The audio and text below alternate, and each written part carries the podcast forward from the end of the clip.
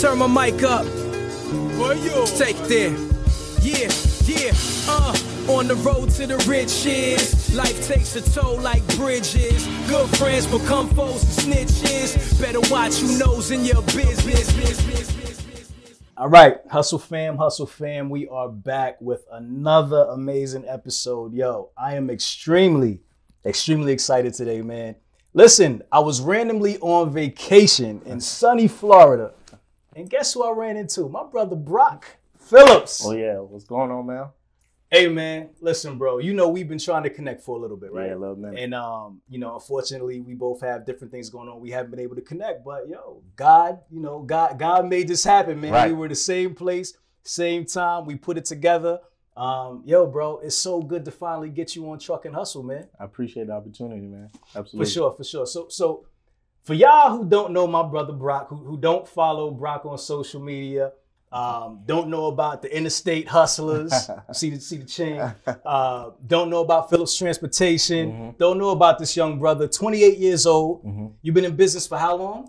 Going on six years. Going on six years. So that means that you started your trucking company when you were 22. Yep. 22 years old. Been in Um, trucking I- I- since 20. Since 20. How Mm-hmm. many trucks do you have now? Six. six trucks, bro. You you had and, and, and you're always dropping jewelry, Right. always giving up game. Mhm. Um, I love what you're doing. First of all, congratulations on all your success. Um, everything it's, it's really dope to see a young brother like yourself just flourishing in this game, man. And and I'm really excited to talk to you, get to kind of pick your brain, and I think you're gonna bring a lot of value to the audience today, bro. Absolutely. All right. So so let's get into it.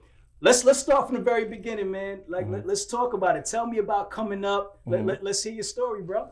So basically, um, you know how I got started. You know, I was going through life, man. I was doing a bunch of sales jobs. You know, while I was in high school. You know, I remember um, on my my senior year, I would go to school in my Verizon shirt. I used to sell cable, so I would get off at a half early, half a day dismissal, and go knock on doors selling cable. You know what I mean? So I was just trying to find myself. You know, I kind of learned at an earlier age that I didn't want to do the whole degree thing and things like that, especially after having like sales jobs. I worked with a lot of people that had degrees, but they were, you know, selling cars and knocking on doors with me as well. So I say, you know what, man, I gotta, I gotta, I gotta find something, you know, that I can do well in without that degree. So um, my one thing my dad instilled in me at a young age was he said, hey, you don't gotta have that degree, just get you a skill. You know what I mean? If you get you a skill, it'll pay you for the rest of your life without actually having to go to school and take all of that debt. You know, um, so once he once he told me about that, I, it stuck with me. So fast forward a little bit, um, I was working at a, an emissions job where you know you come in, you get your cars tested, things like that. I was doing that for a little bit, and one thing that the sales background helped me with was I'm not afraid to, was never afraid or shy to walk up to anybody and just strike a random conversation with you. So as I got out of high school and I was trying to find myself, I was working at a missions job, and any brother, you know, that came through, you know, just anybody that looked successful, I, I never had a problem, you know, just asking, hey man, what do you do? You know, and majority of the people that I spoke to were truck drivers, mm. truck owners, you know, business just in trucking period. I remember I met one guy, he didn't even drive, he just rent his dump trucks out. Okay. You know, so I met so many people was able to network, you know, from that one little job, you know, getting business cards. Hey, when you get your CDL, give me a call. So, you know, once I was working there and, and I just say, you know what, I'm young. Why not give it a shot? I enjoy driving, you know, so left that job and actually ended up going to a school called um, Allstate in Baltimore. Okay. Went there, I was about 20 years old. Um, so I was fortunate enough to start my CDL journey. Another blessing part about it was while I was going to school for CDL, I ended up working this warehouse job where I was a parts delivery driver. And I was able to grow from that and actually become one of their overnight drivers driving their box truck. So so the beauty of that was it kind of helped me kind of, you know, get into trucking without the CDL. You know what I mean? So I would do that job going up to Pittsburgh every night.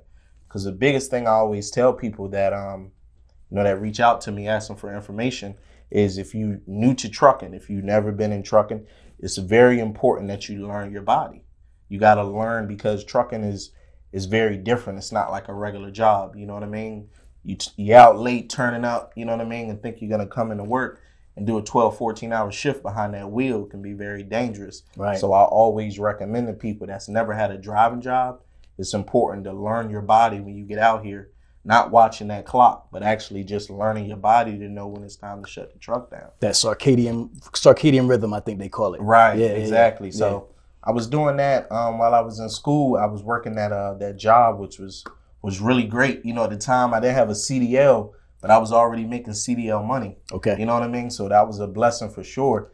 And it was funny because And what was that? How much? How much were you making? Fifty thousand. They paid me fifty Okay. grand. So you're do you're doing that part time? You said you, I was you- doing that full time. That was my full time job. So you, but you started in the in the in the warehouse, and then you transitioned Yeah, into so I driving was the working. So I, I was always driving, but I would do like a little route because it was a parts, a, a body parts delivery company. So they Okay. sell hoods, fenders, things like that. So I was one of their route drivers at first, and I noticed they had this big yellow straight truck out in the parking lot. I would always see the guy that would drive it, so I would ask him. He would come in as I'm getting off because he worked at night. So I would ask him. I say, "Hey man, where where you in the? Where do you go?" He said, "Oh, I go to go to Pittsburgh every night." But I'm about to give it up though. You know, I'm kind of tired of doing it. So we got to talk a little bit. Told me about how much it pay and things like that. Because one thing, as we know in trucking, you know, from the company driver aspect, you know, one of the ways of how you make your money is with the overtime. right. Because the job didn't pay much. It was about fifteen dollars an hour. But that fifteen dollars an hour easily turned into fifty thousand because of the overtime that you were getting guaranteed every night going up to Pittsburgh and back. Gotcha. Yep. So Gotcha. I did that. For, so once I did that for a little bit, which it really gave me that that knowledge, and it gave me, you know, a lot of information as far as while I was driving that box truck, I was also getting my CDL. Okay. So I got to learn my body while I was out there. You know, I remember there was one time, a few times actually, I had to pull over. You know, didn't get too much sleep the night before. I said, you know what? I remember one time because those uh, we by me trans, I would do the transfers. That's why they had that box truck go up to Philly to the I'm sorry to Pittsburgh to the other location Okay. and do the transfers, pick up the transfers, bring them back to Maryland. So one night I remember I was I was real tired, man, and I didn't just say, you know what, safety above all. Pulled the truck over. I ended up getting back so late they was waiting on me as I pulled up. you know what I mean? Right. So um so yeah, that that's that was the biggest thing that I had to learn was just learning my body. body. Oh yeah. Gotcha. Absolutely. You, you said you said your father. Uh, he said learn a skill. You know that'll Mm-hmm. feed you for the rest of your life. Was was he an entrepreneur as well, or did he work a, a normal job? Uh, he worked a normal job, just kind of climbed his way up. Okay. you know so maybe just you know some of you know sometimes you know some of some of the mistakes or some of the things you you don't do sometimes you instill in someone else. Mm, you know so i feel like that's that's where a little bit of that that that jewel drop you know Got just you. from that. Got you. oh yeah absolutely. Because you know like you said just just as skill you know find a trade.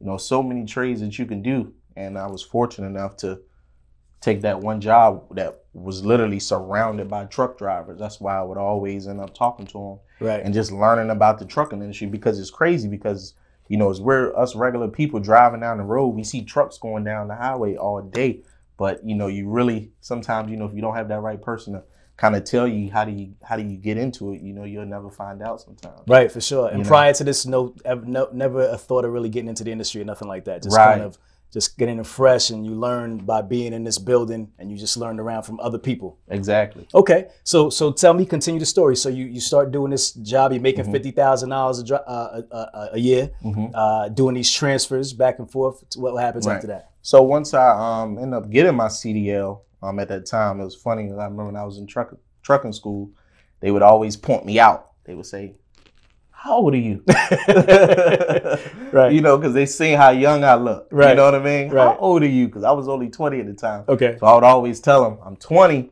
However, I'll be 21 by the time I graduate. Because, you know, you can get your CDL at 20. It's just you can't go out of state. Correct. You know what I mean? So Right. that was always uh that was always funny. But um once I end up getting it, um, you know, I had the decision to make. Do I continue this fifty thousand dollar a year job or do I leave it, you know, and, and go on and, and find something else? And one thing that stuck with me even still to this day is I never am that got to the point where I was complacent, never got to the point where I was afraid to change.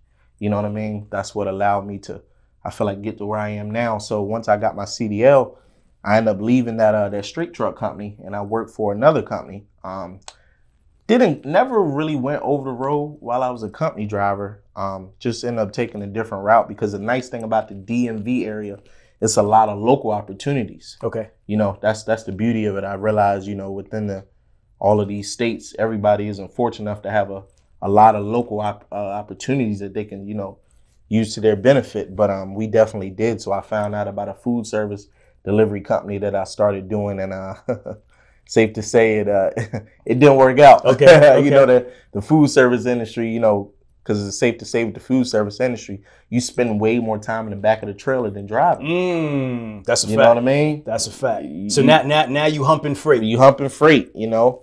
Way I remember it, was- it, it, was- it was so crazy. I I never forget.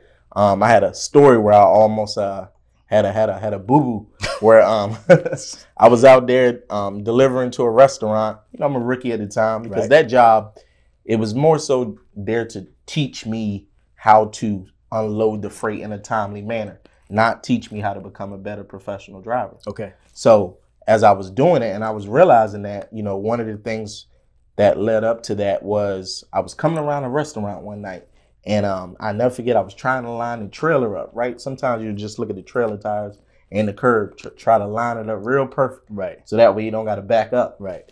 By the grace of God, I was still with my uh, trainer.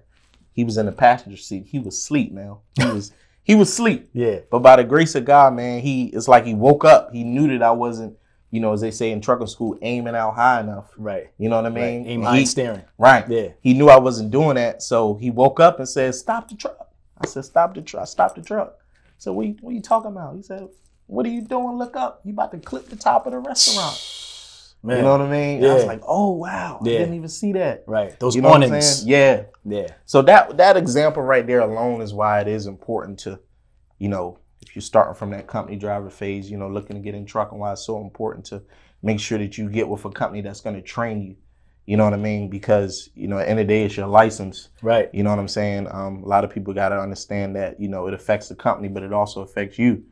And you know, nowadays with safety and everything going on, there's so many different ways of how they keep track of, of your driving records. You don't just have one driving record; you have several. For you sure. know what I'm saying? So I was doing that, and then I um I said, you know what, man? I remember I was sitting in the car with my mom, or I was I was on the phone with my mom. And I was telling, her, I said, uh, mom, th- th- this ain't working out. this ain't working out, mom. And one thing you know about mom, man, you know, or anybody that's in your life, you know, that's that's real close to you. When, when, when, when, when she when she tell you, you know, sometimes you know you just it's like you get you get the green light from them. You know, can I go? Should I go ahead and quit? Mm. You know what I'm saying? You know, if it's not working out, go ahead. You know, I got you. Right. You know what I'm saying? So I Right. said, you know what? Let me go ahead and uh, and leave this. You know what I'm saying? I, I just knew it wasn't wasn't working out. Uh, and, and um, so I left that job. How long were you there? Ah man, maybe a month. Okay. Okay. maybe Got a solid And you month. and you were 21 at this time. now? 21. Okay. Yep. All right. Yeah, still 21. So I ended up leaving that job, and um, my next job, where I pretty much spent all of my uh, career company driver wise, was uh, FedEx. So it was with FedEx Ground. A lot of people, if you don't know how FedEx work, you know they got a bunch of different divisions. FedEx Ground on the trucking side hires all independent uh, contractors. So even though I was, you know, working for FedEx, I was technically working for a, yeah, an Yeah. independent contractor. So it was kind of fortunate enough. He ended up uh, being able to get me in, even though I didn't quite have enough experience. He was able to get me in, and um, that was really where my training and skills just took off because he spent that extra time with me, as far as you know, me perfecting my craft and driving and things like that. Okay. So um, you know, I did that for a well, maybe about a solid year um when I was working for him. And you know, one thing about it, you know, sometimes that you don't understand, you know, it's so important how you got to crawl before you can walk. You know, so I remember when I was doing that opportunity, the pay wasn't very high. Right. You know, just like how trucking works, you know, for the most part, you go over the road, things like that. You know, you gotta crawl before you can walk. You know, you're not always gonna see top dollar right in the beginning. Right. You know what I mean? So, I, yeah, I remember we had that conversation as far as pay. You know what I'm saying? I would tell him, say, look, you know, I'm doing a good job. You know what I'm saying? And um, you know, as that was going on, I said, you know what? I ended up switching contractors, so I was still under FedEx. But just with another Right. another yeah, I carrier. was right. Yeah, I was pulling doubles at the time. Okay. You know what I'm saying? Oh yeah. So pulling doubles. yeah. How was that? Ah, it was nice. Yeah. Um, it was definitely nice because it's one thing about doubles is uh very physical. You know, it's not like a typical drop and hook. Yeah. You're, you- you're hauling two trailers. It's a whole process to even hook those trailers. exactly. man. And in between those two trailers is the dolly. And what you have to do with the dolly, see, the key to doing doubles is you want to use the truck as much as possible without having to you push that dolly back and forth because obviously it's a very heavy dolly. So it was it was good. I got I love the enjoyment of it, and um, it just so happened that the contract I was working for probably had the toughest route. So many dropping hooks. You talking about anywhere from six, seven dropping hooks a night. Mm. Yeah, a lot of running. Okay. Oh yeah, yep. And I remember I had a crazy story where um at the time I had uh went into a residential neighborhood, and uh unfortunately it worked out for me. Otherwise, you might have been able to Google me. What happened? I ended up going to a residential neighborhood, man, and um didn't realize I couldn't make one of the turns. And as I went around the turn, you know, that was when I noticed, you know, oh, it's this this you know, I was in that gonna it. scene. I knew I messed up because I could look out my passenger window and see my rear trailer. Right. So if I can see my rear trailer, where is the first trailer? Right. Right. Right. Right. Hundred percent. You know what I mean? Yeah. So I saw that uh that trailer lift off the ground and um, you know, it was, it was just like, oh snap. Right. And uh, so my first instinct was, okay, well, let me go ahead back up a little bit so it can go back down to the ground. So I did that, and obviously I, I knew I hopped out. I hopped out the truck, and I'm just like, man, only way I'm gonna get out of this is if I drop all of these trailers and hook back up on, Right. Right. Right. on this road. Yeah. That's no what you had to do. it is what it is. Yeah, you know. So I, uh, you know, unhooked everything, man. Drove everything up the road, and, and, and pretty much just got out of there. So that was that was my first. You made it happen though. Yeah. You know Oh, what I'm yeah. saying? It could have been a lot worse. Yeah, it definitely could have. You Yeah. would have been able to Google my name. For sure. For sure. For sure. Would have been in some trucking memes. No doubt. No doubt. oh yeah. All right. Yeah. So so what happens after that? Talk to me. Um. So after that, you know, I ended up deciding to switch. Uh, switch contractors, still under FedEx. You know, and, and one thing about you know, getting into entrepreneurship, sometimes it can be a little easier for people when you're surrounded by other entrepreneurs. You know what That's I mean? good point. So as I was working at FedEx, I worked with a lot of other contractors where they drove their own truck. You know, even though they owned the route, things like that, they didn't have a driver and they actually drove their own truck. So Right. that was a lot of uh, inspiration for me. You know, as well as you know me having that sales background. You know, just being a people person and just able to walk up to anybody and just try to strike a conversation. So I ended up building a lot of relationships Right. they saw my drive they saw you know all of the things i wanted to accomplish and um, they would give me information and just tell me how everything worked you know and um, as time went on and i switched contractors and things like that you know just of course gaining more experience things like that i had told myself you know you know what well since i'm doing fedex maybe i should just get a contract try to get a contract with fedex so as i got closer to purchasing my first truck i said well one of the guidelines with fedex is you got to have a white truck so that was one reason why I actually went out and purchased a white truck. Okay. You know, still working the FedEx job, just thinking, okay, I got my white truck. Let me see if I can, you know, talk to the right people to get my foot in the door. But it's just a blessing sometimes, you know. You know, sometimes you think something when when in life, you know, something doesn't work out, you don't even realize at that time, you know, that there's a bigger blessing for you. Right. You know what I mean? Because I remember I had uh guys that would tell me, you know, FedEx isn't all of that, man. You know, it's just not everything that you think it would be. But of course, you know, not having a lot of knowledge, I'm just thinking, you know, what do you mean? You, I own a truck, you know, with FedEx, I'm gonna make a lot of money. Right. Well, there's so many other variables to it. What route you get, that's a big one.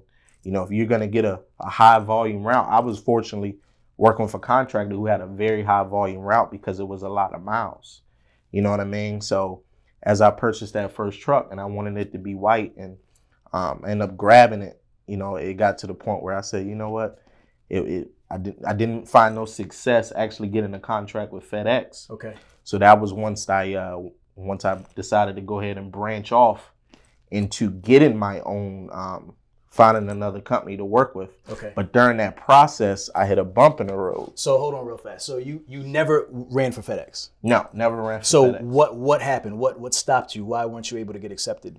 Uh, because sometimes only way to get in is through either buying your way in Mhm. or getting in through new new uh, new route opportunities. But Okay. a lot of times it can be hard because those new route opportunities most of the time get sought out by people that are already you know, have contracts. Got you. So in order to buy your way in, what what, what would you be looking like if just if you had to guess, what would it cost I you mean, at that time to buy your way in the, to, Uh, to the de- route? depending, I mean, if you're just, you know, obviously, if you're just buying just someone with one, One route, route, yeah. you know, on truck, and I've heard numbers going for fifty thousand all the way up to about a hundred thousand. So you're buying from another person Another who owns the route. You're not buying directly from FedEx. exactly. So You- all the routes are already allocated, and you have to work within that network to buy your own route from Exactly. somebody else. Okay. right. So you figure the package on the package delivery side, they work the same way with FedEx Ground. They have routes and things like that. You know, Okay. they get paid a lot of times by the packages as the package counts. Okay. and things like that. So, um, you know, it, it, it definitely can be a, a great opportunity, you know. Um, but unfortunately, you know, at that time, it was it was a little discouraging because I'm just like, man, you know, obviously, you know, when you're in a field, you know, you want to kind of stick to your niche. You know, I was like, I, I do doubles, I like doubles, I enjoy it. Why not grab a truck, get my own contract, and do it myself? Right. So with um with that not working out, I kind of hit a bump in the road due to while I was at FedEx, um, I was driving on my birthday night. One of the biggest things that happened that almost ended my career. So by me running at nighttime, I didn't realize that um, I've never went through a weigh station, but it was my birthday night. I was out there on a Sunday night. I think it was during peak season, Right. trying to make some Hold on. You, money. you in Maryland? You never went to a, through a weigh station before, man? because I operate at night. Oh, okay. Got So you. So they're think most of the time, yeah, night. right. Because I was gonna say it's nothing but Yeah, weigh oh, stations yeah, exactly. But you know, That's what y'all known for. It. Right. But you know, operating in at night, you know, you don't. They're all closed. Got you. So I wasn't paying attention to it. So keep in mind, you know, as a rookie. So um, that night it just so happened to be one that was open on 83. Okay. Didn't see that it was open. I went past it. As I went past it, I knew something was wrong because once I went past it, I kind of noticed the lights that was flashing, and I seen DOT run into his truck. I said, "Oh man." Like, This can't be good. It's on. Right. can't be good. So um, I said, all right, well, you know, still still rookie at the time, real nervous.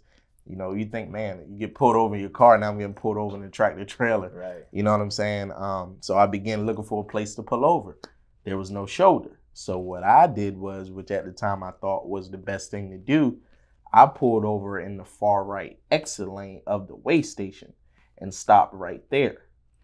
Once DOT came up to the truck, obviously he told me what I did. Weigh station, I passed it, I- which I didn't see that it was open. Right. But long story short, he ended up citing me for reckless driving. And, you know, for people who don't know, reckless driving is one of the worst things that you can, when, you know, you got to think the way these companies work, you know, they're judging you by your driving record. They Correct. don't know you personally. Correct. So, you know, it's important to make sure you take care of that. You know what I'm saying? Because you could be the most perfect driver, you know what I mean? But according to your driving record, they would never know because it doesn't look like it. So Right. he ended up trying to charge him with reckless driving for trying to do the right thing and pull over.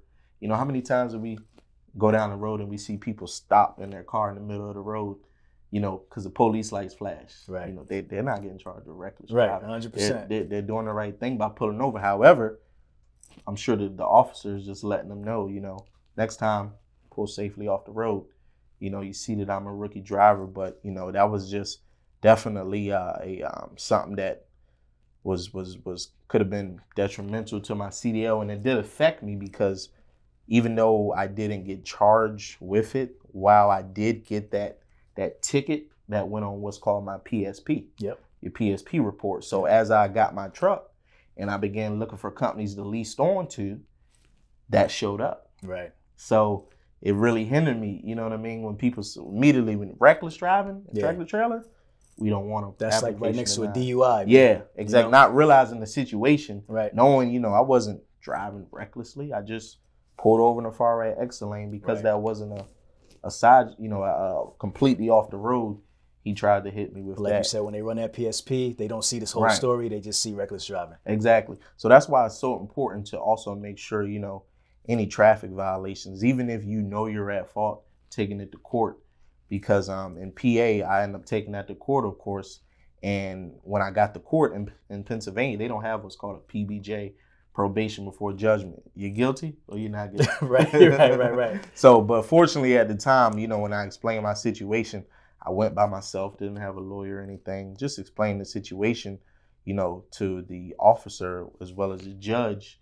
And because the officer was present, um, the very last second before the judge ruled, the officer decided to drop it down to a parking ticket. Okay. However, by them dropping it down to a parking ticket, it still affected me because it was still on my PSP. Right. And when I went to go to try to do what's called a data queue to get it off the PSP, they wouldn't do it because I guess because it was dropped down to a parking ticket. So I never got it off my record. Mm. So I had to I was dealing with that while owning my own truck. So I was getting turned down by a lot of these companies. Right. One thing I always say about trucking is great because you're gonna always have a job, right? You're always gonna always gonna be good. You're always gonna have income coming in.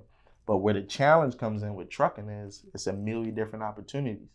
Think about it. By there being so much opportunities out here, why would there be drivers looking for jobs? If everybody was paying top dollar, let's say six figures and up, nobody wouldn't be able to find a driver. Why do people change jobs? Better opportunities. So that's one thing I always say about trucking, you know. And as I was going on, you know, dealing with that, just trying to find different opportunities, some of those good opportunities that I knew about from other people, I couldn't get because of that reckless because of that record. So at this point, you still have your one truck, Still have my one truck, but I'm still driving for FedEx. but you're FedEx still driving for FedEx I'm as still well. looking for a company. What are you? So your truck is just sitting. Truck is just sitting. How long was it sitting? Mm. At least probably over a month, probably. Okay.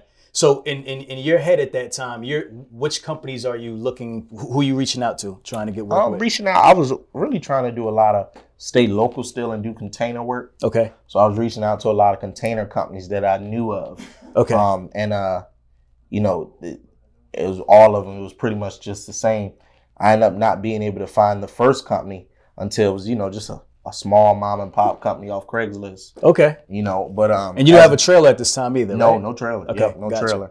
And um, the biggest thing I remember was, you know, at the time when I took my first owner operator job, I knew it wasn't gonna last long. The reason why I knew it wasn't gonna last long is because they offered a salary as an owner operator, Mm. and that's one thing Yeah, that that's you that's, know. that's a no no. that's that's you know I've never even heard of uh, you know That's company crazy. drivers get salaries Right. not as an owner operator so they offered me two thousand dollars a week Yeah. as an owner operator and they paid for my fuel. Well, where do they pay for your fuel as an owner operator? That's crazy. you know what I mean? It's like a two hundred dollar allowance a day where they pay for your fuel. That was my first gig and you know, at the time, even though I didn't have experience in trucking, you know, still was simple numbers. Well, okay, if I'm making about 14, 1500 right now working working my, my FedEx job, how in the world am I gonna survive making only another five hundred dollars more Right. when I have a fifteen hundred dollar truck note and a six hundred dollar loan that I took out to start my company. Right. You know what I mean? So I knew that it wasn't gonna work out long. But however, I took the opportunity really just to kind of go ahead and start get my foot out the door, go ahead and start running the truck. And you didn't have much of an option at that yeah, time. didn't have much of an option at all at that time, and it was crazy because I've never went long distance. I- To that date, I never went over the road. But once I purchased my first truck and got with that company, I was Michigan, Indiana. Okay. You know what I mean? And unfortunately, you know, the truck truck did real well. You know, I just purchased it. It was running real good, so didn't have any more uh, any more issues. But What'd you purchase? Uh, it was a 2012 Kenworth T660. Okay. okay. Yep, with a Cummins engine. Gotcha. Yep, got it from uh, Truck Enterprises up there in Hagerstown. Okay. Cool. Yeah, but the the thing about that too, where um, when I bought my first truck, you know, the biggest thing, you know, nowadays, the great thing about you know so many resources we have that we necessarily didn't have back in 20, 2016. It's so important to educate yourself, you know, before you get into anything. That was one thing I didn't do because one of the first L's that you would say that I took in trucking with buying my own truck was I took way too much of my capital to purchase my first truck. Mm. A lot of people, you know, they always, you know, biggest thing sometimes it can be challenging is we're going throughout our lives trying to save money to start a business. I'm big on, you know, credit and using other people's money, you know what I mean, to provide for your for your dreams and your lifestyle. You know what I mean? I it's a saying, you know, there's good debt and bad debt. You know, what's bad debt? Purchasing things like a car, high end note, things like that. But then of course you have good debt, things like taking out a loan that's gonna start a business. So now, yeah, you're paying interest, but however, your business is making money, so you're able to use the bank's money. Right. You know what I mean? So I took out the twenty-five thousand dollar loan. People ask me all the time. That's what started my company, a company called Avant.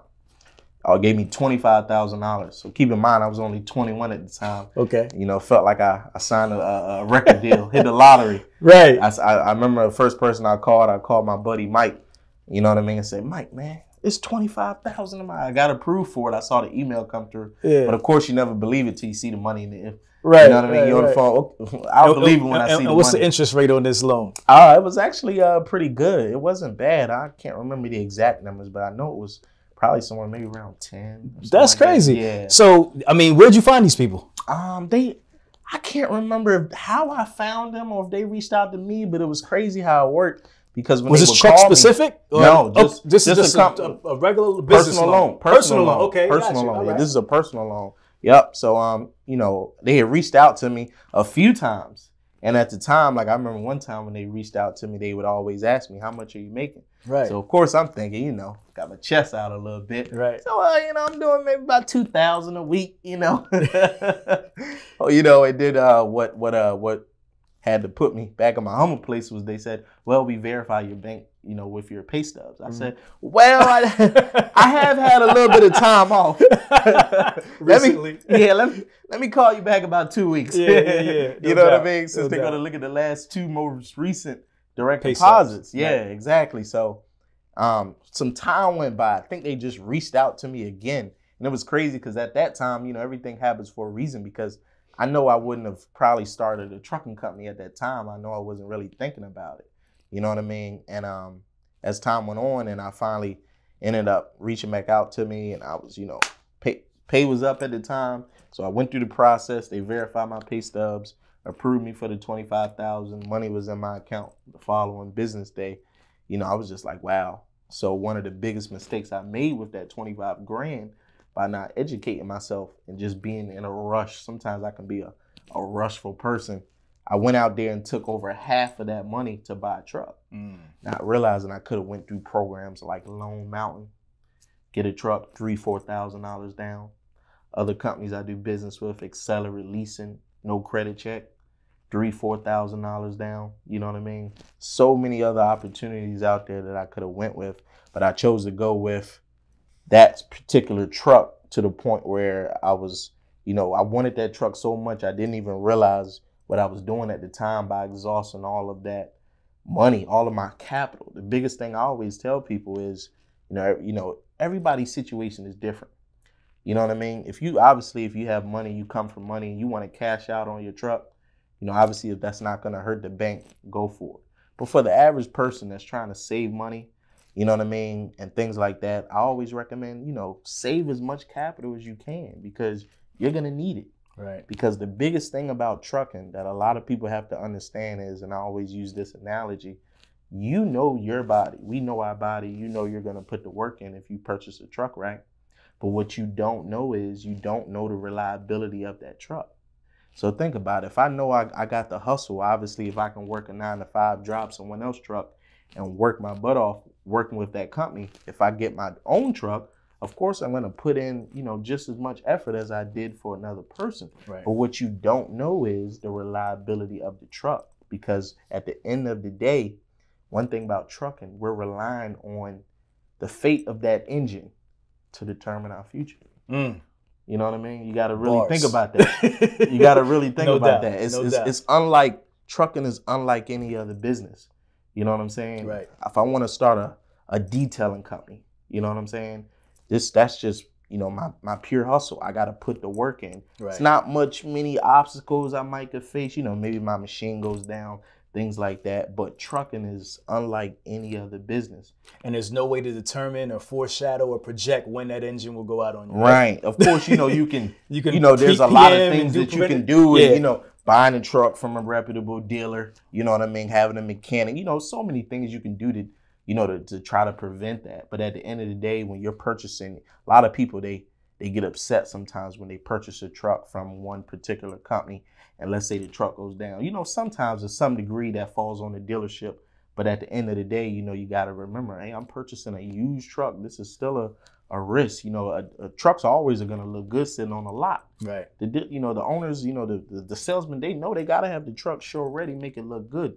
But I always say all the time, you can test drive it, you can look at it, it runs fine.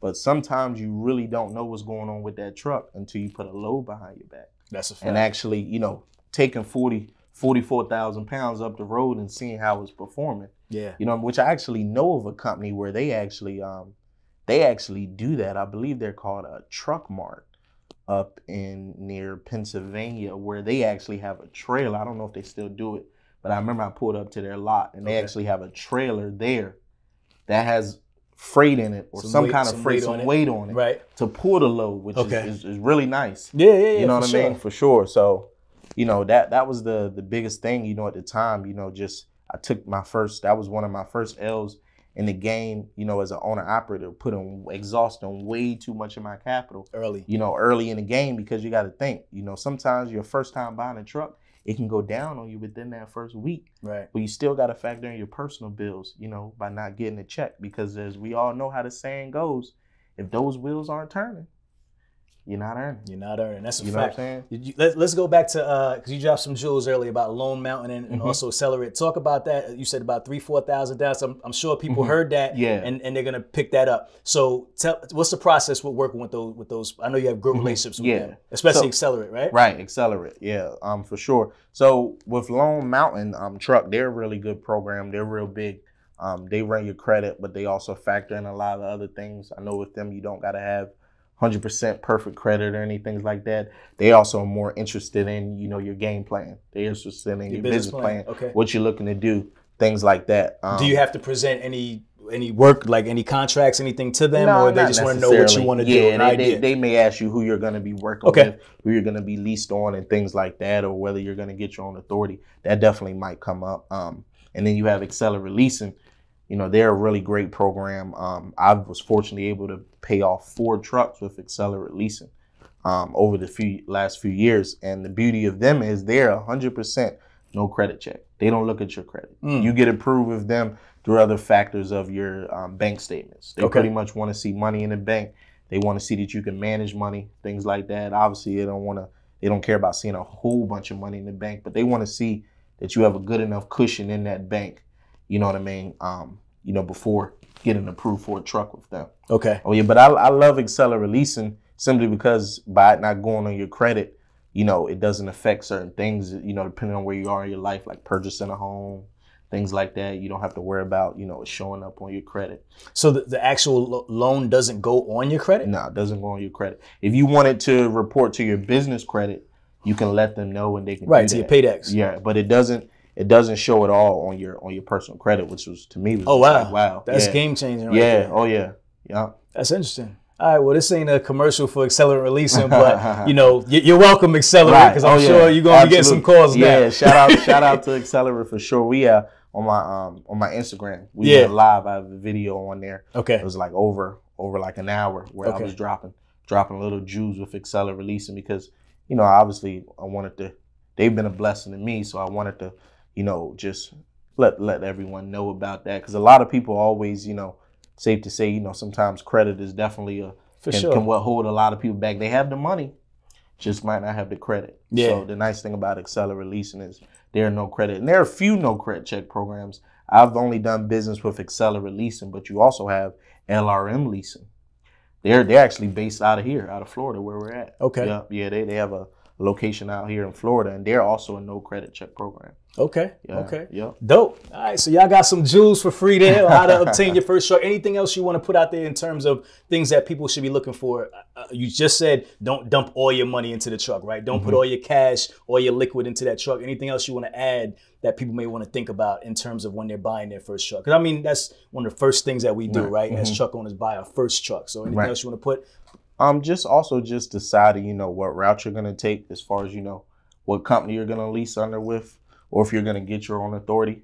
Um, that plays a big part in it. That's really what's gonna determine your success. You know, who who are you working for? What kind of numbers are you generating? Because I compare the trucking industry to the music industry. For t- for the people who don't know, is people always ask, how do you start as owner operator? How do you find work? Well, look at it like the music industry. The reason why I compare it to the music industry is because there's two types of ways you can become an owner operator.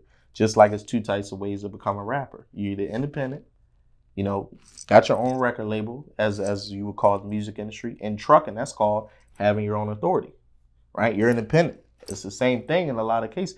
Everything's on you. You know what I mean? Everything's on you. Nobody's gonna hold your hand. Everything's on you. You got to set everything up. Right. You can have people run under you. You know, people lease under your company. They're owner operator. Same thing in the music industry. They're a rapper. They can work under your company. You sign them a deal. Right. Well, and then the other side to it, in trucking, you know, it's called leased on. That's just like signing a record deal. You see what I'm saying? Right. Because the beauty of it is signing, leasing on with a company, which is what I recommend to a lot of people, can be a good way to go in the beginning. Think about it. A lot of music artists, they start out that way. Yeah. They sign on, they sign a deal, and later down the line, they go independent. right. Whether they buy out their rights, they, they buy out their masters. It's the same thing pretty much in trucking, other than having to buy yourself out. You know what I mean? right. I don't know no no deals where you gotta Buy your buy it, buy it, buy yourself out. But um, it's pretty much kind of the same way. The Yeah. beauty of taking that leased on route, the red carpet's already laid out for you because there's companies out there that'll provide you with everything. All you got to do is just get the truck. Right. Some companies even provide you with a driver if you're looking for one. You know what I mean? right, right. They're gonna provide you some of them with tags, you know, your, your if the stickers, everything, the work. You know what I mean? So that's the that's the beauty of leasing on with a company. They're gonna hold your hand through your owner operator journey. You know what I mean? And from there, you can decide on whether or not you know do you want to take the independent route because a lot of people, you know, always will sometimes kind of tell you, oh, you want to go independent, you want to go independent. Well, there's a lot of people, you know, in trucking that's not independent, that's leased under a company and still making great money. Mm. You know what I'm saying? Same Right. thing in the music industry. Why would people sign record deals? A lot of these people that's been in the game for years, you know what I mean? The OGs that's still under a label, that's Right. still making money. Right. Same thing with trucking. You know what I mean? Of course, don't get me wrong. Obviously, it's a little harder with trucking. You know what I'm saying? When you're leasing on with a company, you know what I mean? Finding the right company that's gonna allow you to generate some good revenue and actually allow you to grow. You know what I mean? To scale up if you choose to do so. Buy more trucks and things like that. That's gonna they're gonna provide that. But it's just you know just a matter of whichever route you want to take. But if you're new getting in the game, you don't know too much. I always kind of recommend monies can be a little little maybe a little bit tighter. I always recommend that leased on route. And then later down the line, if you choose to do so, you can always go back start your own authority. Once you kind of learn the game, see how everything works, you tell yourself, you know what? I can cut the middleman out and I think I can do pretty well Right. you would look at then getting your own authority, which is kind of the route that um that I took when I first started. Obviously, I was leased on for a while. I actually went through about four companies. Okay. leased on. Right. Never went over the road other than that my first The opportunity. first that one, the salary, the $2,000 salary job. yeah, right? that so that two thousand dollar opportunity. You know, of course, that didn't last long. I knew right. I had to. one month. Yeah, around there. We circling back to there because that's where we started. Because I was still applying to other opportunities. So I was fortunately able to find one that took me on with that reckless driving still on my PSP. Okay. They put me on like a little probation thing. Okay. You know what I mean? So I ended up taking that route, you know what I mean? And um just thought, oh man, I'm finally out of that 2000 salary. I'm going to be good now. And it was a little better. It was a little better. But one of the things too you got to understand in trucking is buying the right equipment for the particular job that you're doing. Mm-hmm. Because at that time I was hauling containers, but I actually went out my second truck after I purchased my first truck. I bought my second truck about four or five months later. Okay. So I went out purchased my second truck, which was brand new. I had a brand new truck hauling containers. Mm. You know what I mean? At that that weight. time, you know, pulling the weight, and of course, you know, just making sure you purchase the right truck for what you're doing. It's a reason why you see container drivers hauling older trucks, paid Right. off trucks. Right.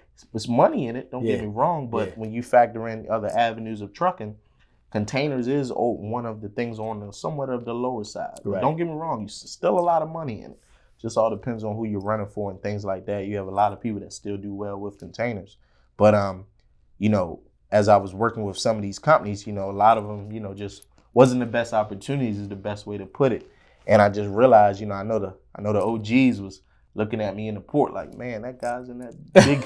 he has no idea. the ports are crazy, man. Yeah. Oh yeah. Ports are Um, crazy. Did you have uh, your own chassis or you had? Nah, I didn't have the own chassis. I was using theirs. So I was, yeah, the ports was was definitely uh That's a whole hustle yeah, itself. oh man. And then not to mention you're trying to make your money around them closing at a certain time, Right. Things like Usually that. like eight to five, right? Yeah, Yeah. yup, yeah. And the, the rail yards is the nice one because I know in, at least in Maryland at that time the rail yard was twenty four seven. Okay. Rates a little cheaper, Okay. but the beauty of it being twenty four seven, you can go in, in and out. Gotcha. The biggest thing because everything's already on the chassis. Okay. Reason why the ports is so long because the boxes are not on the chassis. You know, they're still stacked up Right. inside the port. Right. While everybody's waiting. You know what I mean?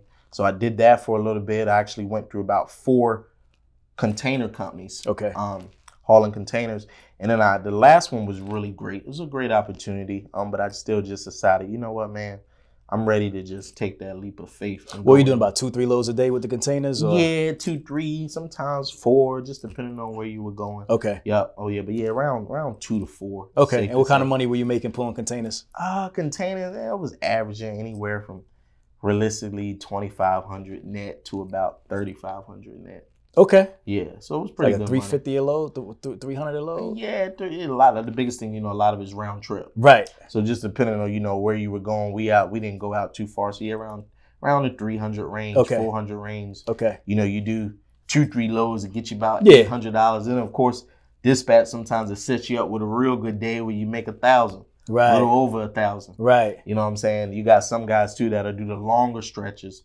They'll get their thousand, thousand plus by going out further and Yeah. just coming back. You know what I mean? I know some companies will have like a shuttle driver pull them. Yeah, put them to the yard. They them have like stage a for you. driver. Yep, Right. That plays a big part. Oh yeah, yeah. They definitely did that.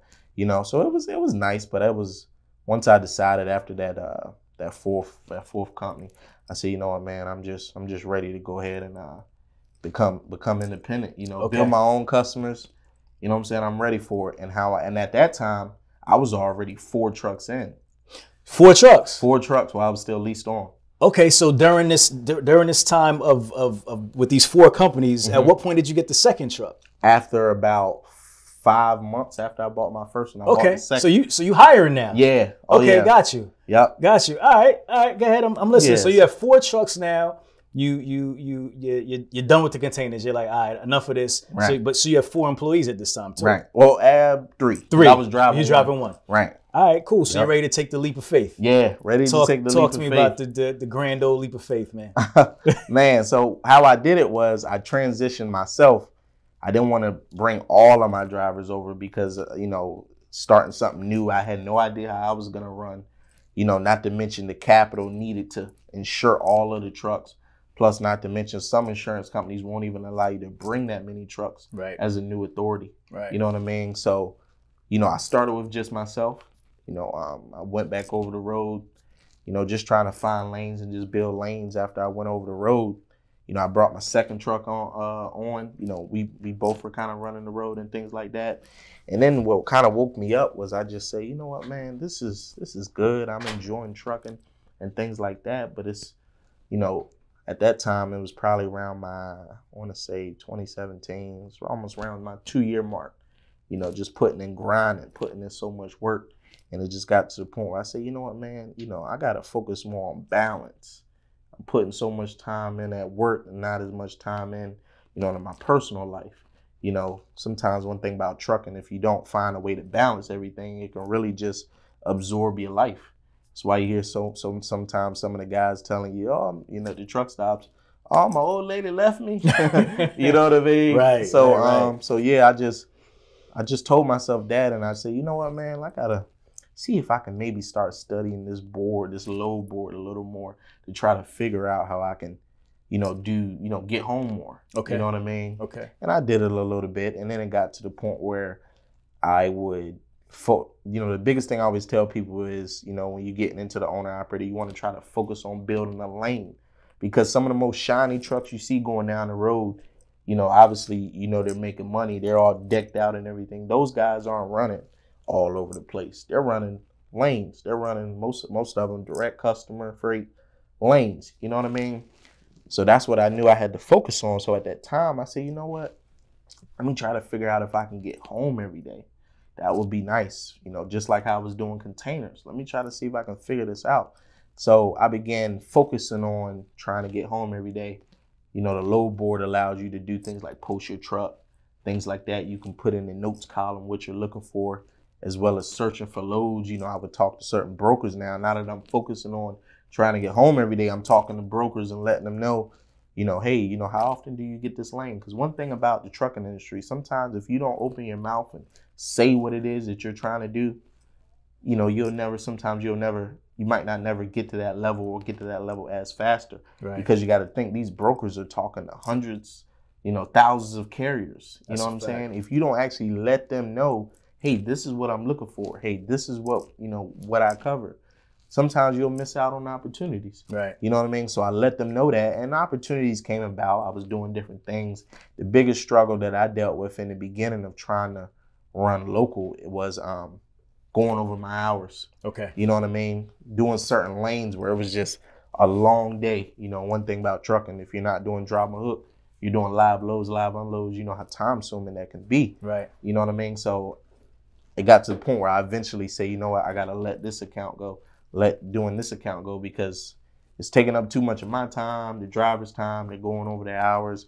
I remember I even did things like trying to have two drivers, you know, one deliver a back haul, things like that. So Right. I say, you know what, it's just not not working out as far as you know doing some of these lanes. But I stuck with it. You know, I let some of that stuff go and just continue to stuck with it. And um, eventually, I got to the point where I am now, where all of my trucks run local. Mm. Um, they all run within a 200 mile radius, and um, I was able to just you know just build that up by studying that load board because I do understand that not everybody is able to to run local. You know, it just all just depends on you know your region where you live, freight, and things like that. You know what I mean? And um, you know, just the beauty of it, you know, is just knowing that it's easier to find drivers. You know what I mean? Much, much, much easier because they're they're home every day Right. you know that's a lot of a lot of guys you know nowadays they that's what they that's what they like you know Yeah, yeah, for so sure. yeah so much easier to to find drivers um as well as that less wear and tear on your equipment you know what i mean when it comes to your truck breaking down and things like that oftentimes your truck's not too far away from home Right. you know what i mean so you can take it right over to a shop things like that um you know just just a just a peace of mind really not knowing that i know where my trucks are they're not going far at all you know what I'm saying? And a lot of them, some days they stay right in the state where they don't even leave out of Maryland, you know what I mean, and still generate, you know, a very good day. Yeah. You know what yeah. I'm saying that I've uh, developed, you know, um, and a lot of that took place really just by just just networking and just making sure that you know you kind of set yourself up and put yourself in position. So one of the things that I did was how you know let's talk about how you actually build a local operation. We was, I was just about to say. You know what I'm that. So saying? let, Like, let, us talk about it. How do you do it? Like I've never, I've uh, never, never, never told anybody how do you actually do it. You know, I said I was gonna save it for you for our interview. okay. So, okay. so the hear it. biggest, so the biggest thing with it, right, is how you make money local. This is how you make money local. How you do it is, so I'm gonna compare a over the road truck and I'm gonna compare a local truck. So let's say a over the road truck picks a load up. Let's say today it was today. Today's Sunday. So let's say a over the road truck picks a load up today.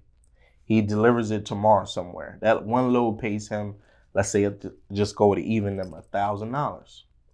Well, how you do that locally is you have to pick a load up that morning, deliver it straight through. Most of the time, when you're dealing with local work, the rates are going to be between four, five hundred, maybe all the way up to seven, eight hundred dollars. They're a little bit higher right now due to the spot market and everything being a little bit higher. But I'm talking about, you know, before we were going through all of this crisis and rates were just average Right. you know, five, six, seven, eight hundred dollar range. So you pick a load up, deliver that load straight through. Let's say that load pays you five hundred dollars, right? Once you get empty with that load, let's say that load goes 100 miles, 120 miles. You then grab a back haul to bring you back home or through the house for another 500 600 dollars. Mm. So in comparison, that over the road truck is at his delivery. Let's say we're delivering to the same place. He's at his delivery dropping his load off for that twelve hundred dollars. That next morning, I'm dropping my second load off for that five or six hundred dollars. So the difference in how we did it is I made my money doing two loads. See what I'm saying? Versus that one guy making his money just doing one load. Right. You know what I mean? And oftentimes how you do it is you're literally going from point A to B and then back to A. Mm. But how you got to do it is you have to figure out it's a lot of variables that go into it when you factor in getting live loaded, live unloaded. That's very time consuming. So Right. one of the things that I built and and one of the things that you got to remember that plays a big part is not going to big distribution centers. That's a no-no for a local operation. Um, simply because it's going to take too much of your time. When you're running local, you got to remember you you need to be in and out. And it's a lot of things that I've learned, you know, throughout the years that um, just lets me know whether or not if my truck is going to be in and out. For example, first come first serve facilities. We deal with a lot of first come first serve facilities Right. compared to appointment time loads. Right. You know, compared to we also don't do a lot of grocery loads where you're going to the big warehouses because you can't afford to sit on the door because some days where it doesn't work is you'll deliver that load that morning. So so let's talk about the next day. So after we did that five hundred dollar load, drop that load off straight through. We got the back haul, let's say for five hundred dollars. Right. So that both trucks are now the delivery. The one over the road truck, he just did his one thousand dollar load. I did my two five hundred dollar loads that equal the same thing. Right. But once he gets empty now, what he then needs to do is repeat it again. He needs to run a straight through load and grab a back haul coming back. Okay. But some days, how you can find yourself not being successful with running local is due to you're not able to get the straight through load off and get the load coming back due to sitting at a delivery or receiver, a shipper for too long. You know what I'm saying? Then not only that, you know, if the area that you live in, you know, doesn't have a lot of loads as well. So one thing you got to remember, and one thing I did was, you got to learn to build relationships with certain brokers that have late shippers.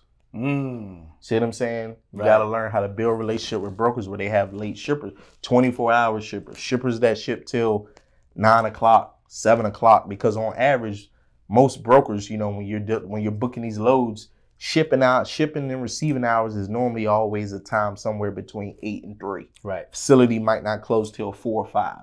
You know what I'm saying? But obviously, they don't want to have trucks come in there and tell this, oh, we're here till five, and you know, 455, they got five trucks showing up. You know what I'm saying? Right, right, So, but the, the thing is, when you're dealing with these brokers and you're talking to them, you want to make a list of these late shippers because you're going to need the late shippers. Mm. You're going to need them because you got to think, obviously, eventually, you will get held up at a delivery. Right. But, and let's say I got a straight through load right after that delivery and my back haul is right after there. Well, if all of these facilities are eight to three, if I'm only dealing with facilities that operate from a time of around eight to three, seven to three, eight to four, it won't work some days. Right. You know what I'm saying? Right. It'll work days where you have a, a great day, you're able to keep moving. You're in and out of facility on average, maybe about an hour, hour and a half.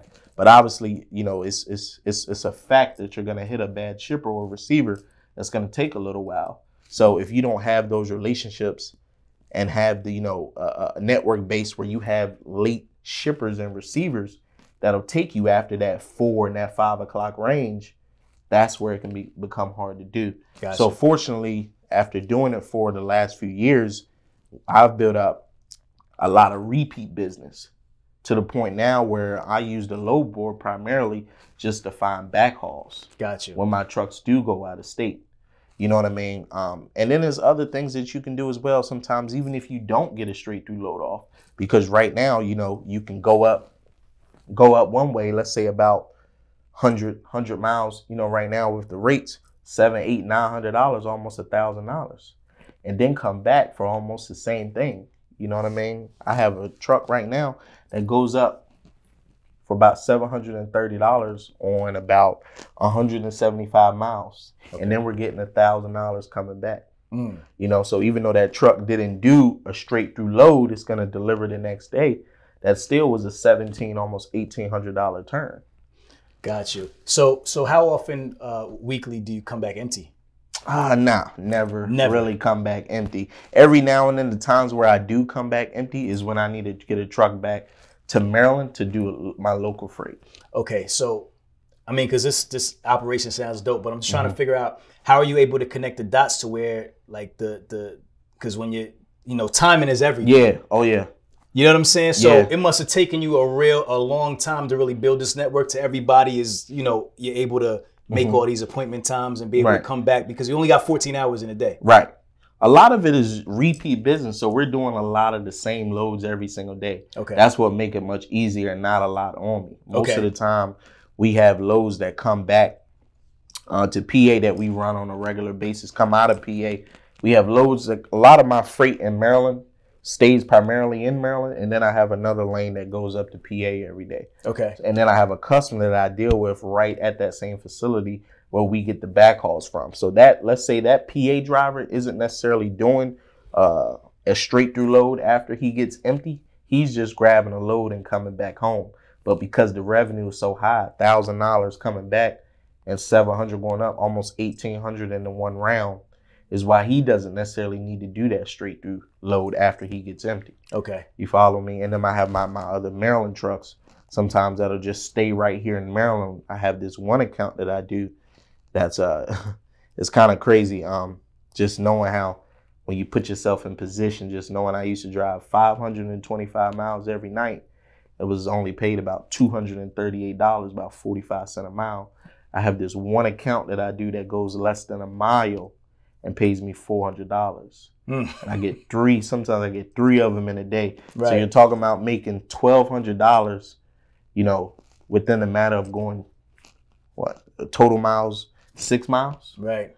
You know what I mean? Mile there, mile back. You know what I mean? For each two miles each round. Yeah. You know what I mean? Um, I have another account that I do um, where it literally goes.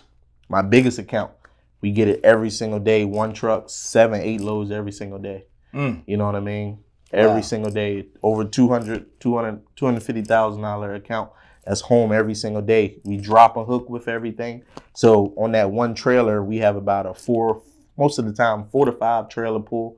So the driver just constantly drops and hook, shipper in and receiver in, just going about two miles up the road. So you're talking about generating anywhere from fourteen to sixteen hundred dollars a day just off that one local account Right. less maintenance on the truck. Drivers home every day. Drivers compensated, you know, real well for, you know, for, for still being home every day. Cause you know, a lot of times people, you know, teach his own. Sometimes you do got to go over the road to make a little more money, Right. you know. But the nice thing about the DMV area, it's a lot of uh, local opportunities where you don't have to necessarily go over the road to generate, you know, some good money. What type of freight are you delivering? This general freight, General freight? this is all drive-in. Okay. Yep, yeah, all drive-in. I don't um. And now you have your own trailers as well. right on How many, trailers. how many trailers? Eight, Eight trailers. eight trailers. How many trucks now? Six. Six. Okay, six, Six trucks, trucks. eight trailers. Yep. So one truck alone is using four of those trailers. Okay. Sometimes maybe five. Okay. Yep. Yeah, one truck alone is using four or five because he's dropping and hooking. So he's he's has one, you know, two trailers at one facility, maybe another two or three trailers at the other facility. Right, right, right. Yep. I think uh, just just listening to you, man, and, and you mentioned this. The, the key to what you've done is just really building relationships. Right. Uh, being young in this game, how how did you have the confidence, and and and and what did you do to kind of build these relationships with these different shippers to where they would trust you with with their freight? You, you know what I mean? Like, Mm-hmm. Yeah. what, what what were some of the keys, and, and and how did you have the confidence to do that?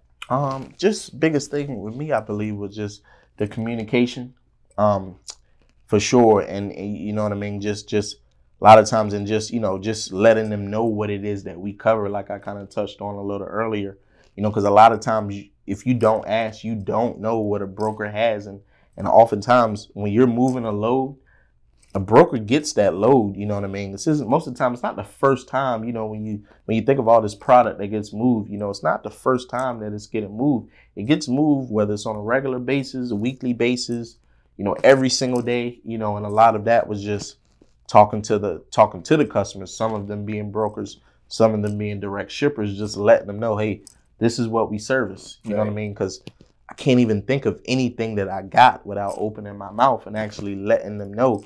You know, as we all know, sometimes opportunity isn't just going to come to you That's a fact. you know you actually have to communicate and let them know hey this is what we do this is what we service and you know of course just just just doing good business for sure you know just keeping them updated on the loads things like that and um i think that really really really played a played a played a good part to doing it, as well as just you got to study that load board Right. because the load board is, you know, I use that that load board. Okay. You know, if you know how to work the load board and study it, you know, and you're able to to you know do what I do as far as a local operation, you really can can take off. You know what I mean? I mean, there's you talking about some days where you know you just get so many local loads as well as other things. You can hit over two thousand as far as numbers. Yeah. You know what I'm saying? If Yeah. I have my one truck do a do seven, eight loads, drop a hook, that might take about eight hours.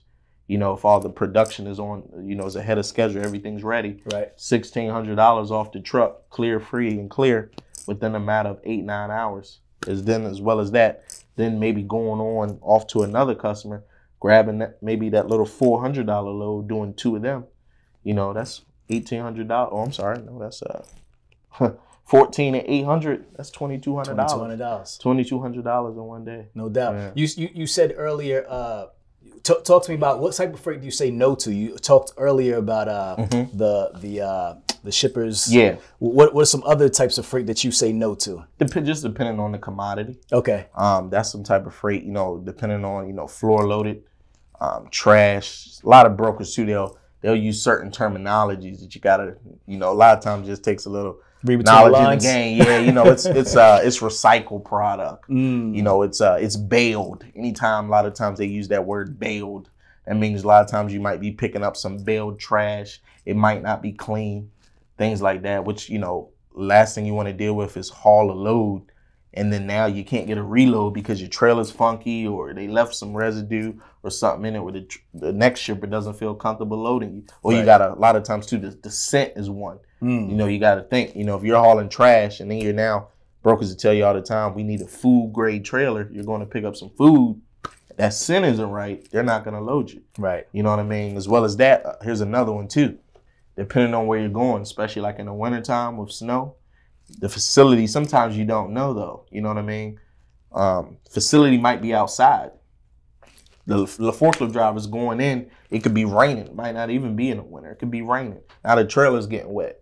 Right. Now he goes to the next load. They thinking, oh man, you got a leak in your trailer, or we can't load you because you know the all just depends on the commodity. We haul a lot of um, rolls of paper, Okay. which is the biggest thing with that is uh the trailer has to be in A1 condition, no nails, no holes, you know, no water signs of water in it because it's floor loaded rolls of paper.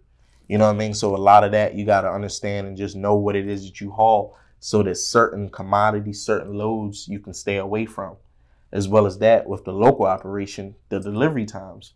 Sometimes you got to know, you know, of course, my driver's hours is this, you know, the local operation, I have drivers where they start at a set time pretty much every every single day. So depending on that appointment time, if it's an appointment time on a load, I might need to know whether or not if I can't take it, if my driver's not going to have the enough time to get there on time due to the, the start time that he starts at every day. Are you dispatching your all your own loads? Yeah, mhm. So you don't have any help? I, I do have I do have my help of my cousin. okay. Yeah, he just he just uh just came on board with me a couple months ago. How much time do you, do you spend on the on a load board Uh, a, a na- day now? Now Yeah. I don't pretty much. He does all of that. Okay. Yeah, yeah. Okay. He definitely does all of that. But beforehand, um, it it wasn't it wasn't quite much due to me having a lot of relationships built. Because that's the thing, you know, in the beginning is is so nice to actually be able to move freight sometimes without even having to click on the load board. Repeat business coming to you. You know, um, I also have moved since we move and carry brokers. They know we move a lot of the same freight. See, a lot of people don't realize well, it's so much freight that never touches a load board.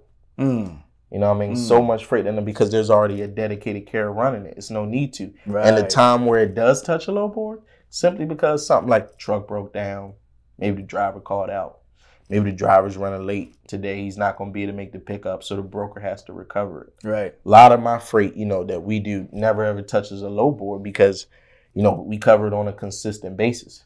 Mm, Oh yeah, yeah. got you. So you don't do any OTR anymore. No, no OTR anymore. Um, I was doing that solely in the beginning. Once I figured out how the local operation worked and the, the fortune of being able to do it, you know, in my area, it was just like this is a this is a no brainer. Gotcha. You know, the perfect way to balance. You know what I mean? Of course, And have that wrong. quality with- of life. Right. And of course, nothing's wrong, you know, of course, with, with going over the road. And at the end of the day, of course, you know, the over the road money is for sure a lot more. You know, I know especially right now, you got some over the road trucks doing hitting that ten thousand dollar, seven, eight, ten thousand dollar number. But on average, you know, the nice thing about the local operation, this is a big one that I'll give you as well. When one thing about local, by the lows only paying four, five, six hundred dollars, when the market crashes, you know, when we was dealing with the whole uh, situation, drivers was going down DC and they were striking and things like that. The nice thing about the local operation, by there not being a lot of money in the load, it's only so much the load can go down. You follow me? Mm. Think of a a thousand dollar, thousand trip, thousand mile load paying four thousand dollars, four dollars a mile.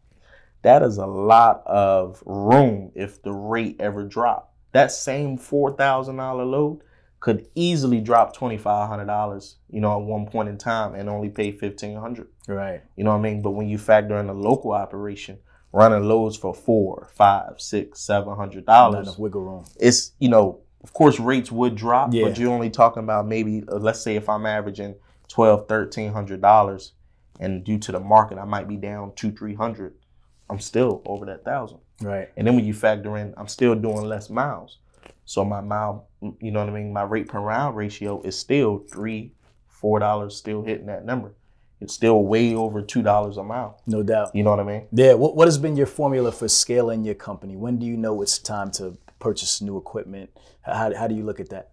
Um, just as far as how my customer freight goes, if I'm giving way more loads back on a consistent basis, um, I know that's when it's time to go ahead and look at purchasing another truck. You know, um, the customers they you know that. But right now, where I have it set up, I run, I have six trucks, but I run four of them. I have one as a spare.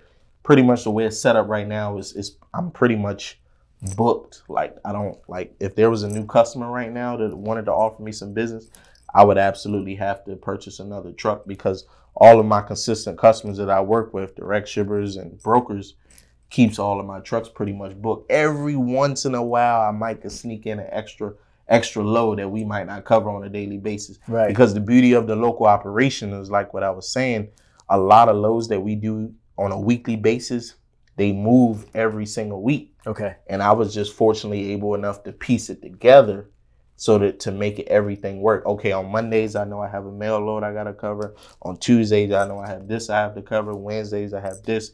We have a Richmond load that normally always comes through on Wednesdays. Thursdays I know I have a Hazleton load as well as a Oaks PA.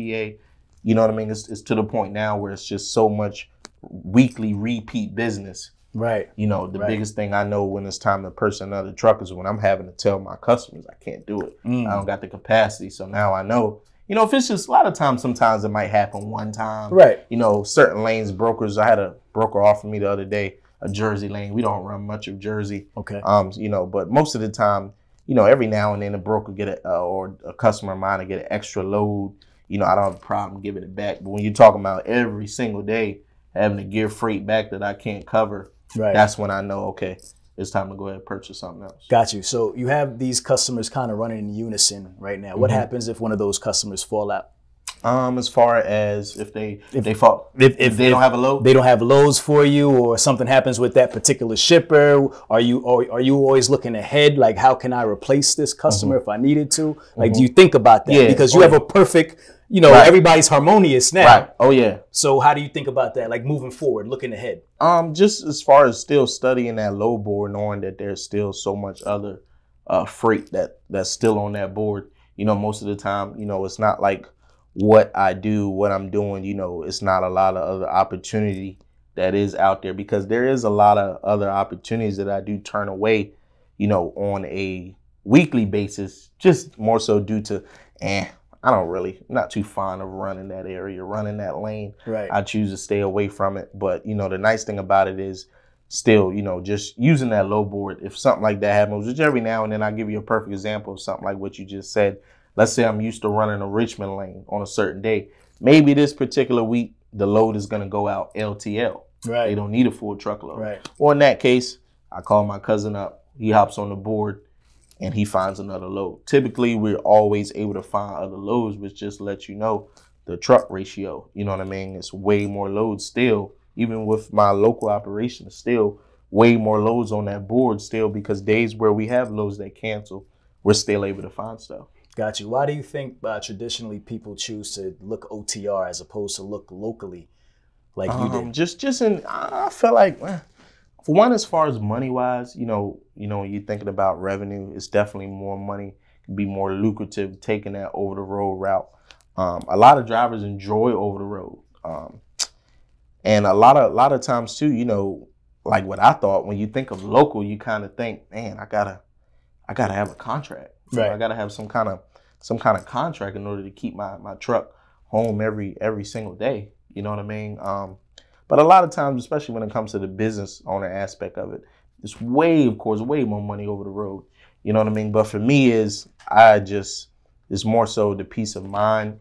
The money is still great. You know what I mean? Obviously, you know, shout out to all the over the road drivers, over the road companies, because we're always gonna need them when you factor in, you know, me just taking my little short haul mile trip yeah. and then eventually it's still going on to that long haul you know what i mean but at the same time it's just i just enjoy the peace of mind of knowing that hey my trucks don't go too far so some of the headaches sometimes you know that an over the road operation might hit truck going down putting the driver in the shop truck getting towed don't know much about the facility that the truck is going to you know what i mean Right. don't know the relationship there don't know how well they work on trucks a lot of that a little bit of a headache i kind of avoid by keeping that local operation Got know you. I'm saying? Got you. How, how about as far as uh, recruiting drivers? Do you have any issues with recruiting at all? Not at all. Um, I've been very blessed uh, with that. Um, just due to when I first started, um, I had my buddy. Shout out to Paul.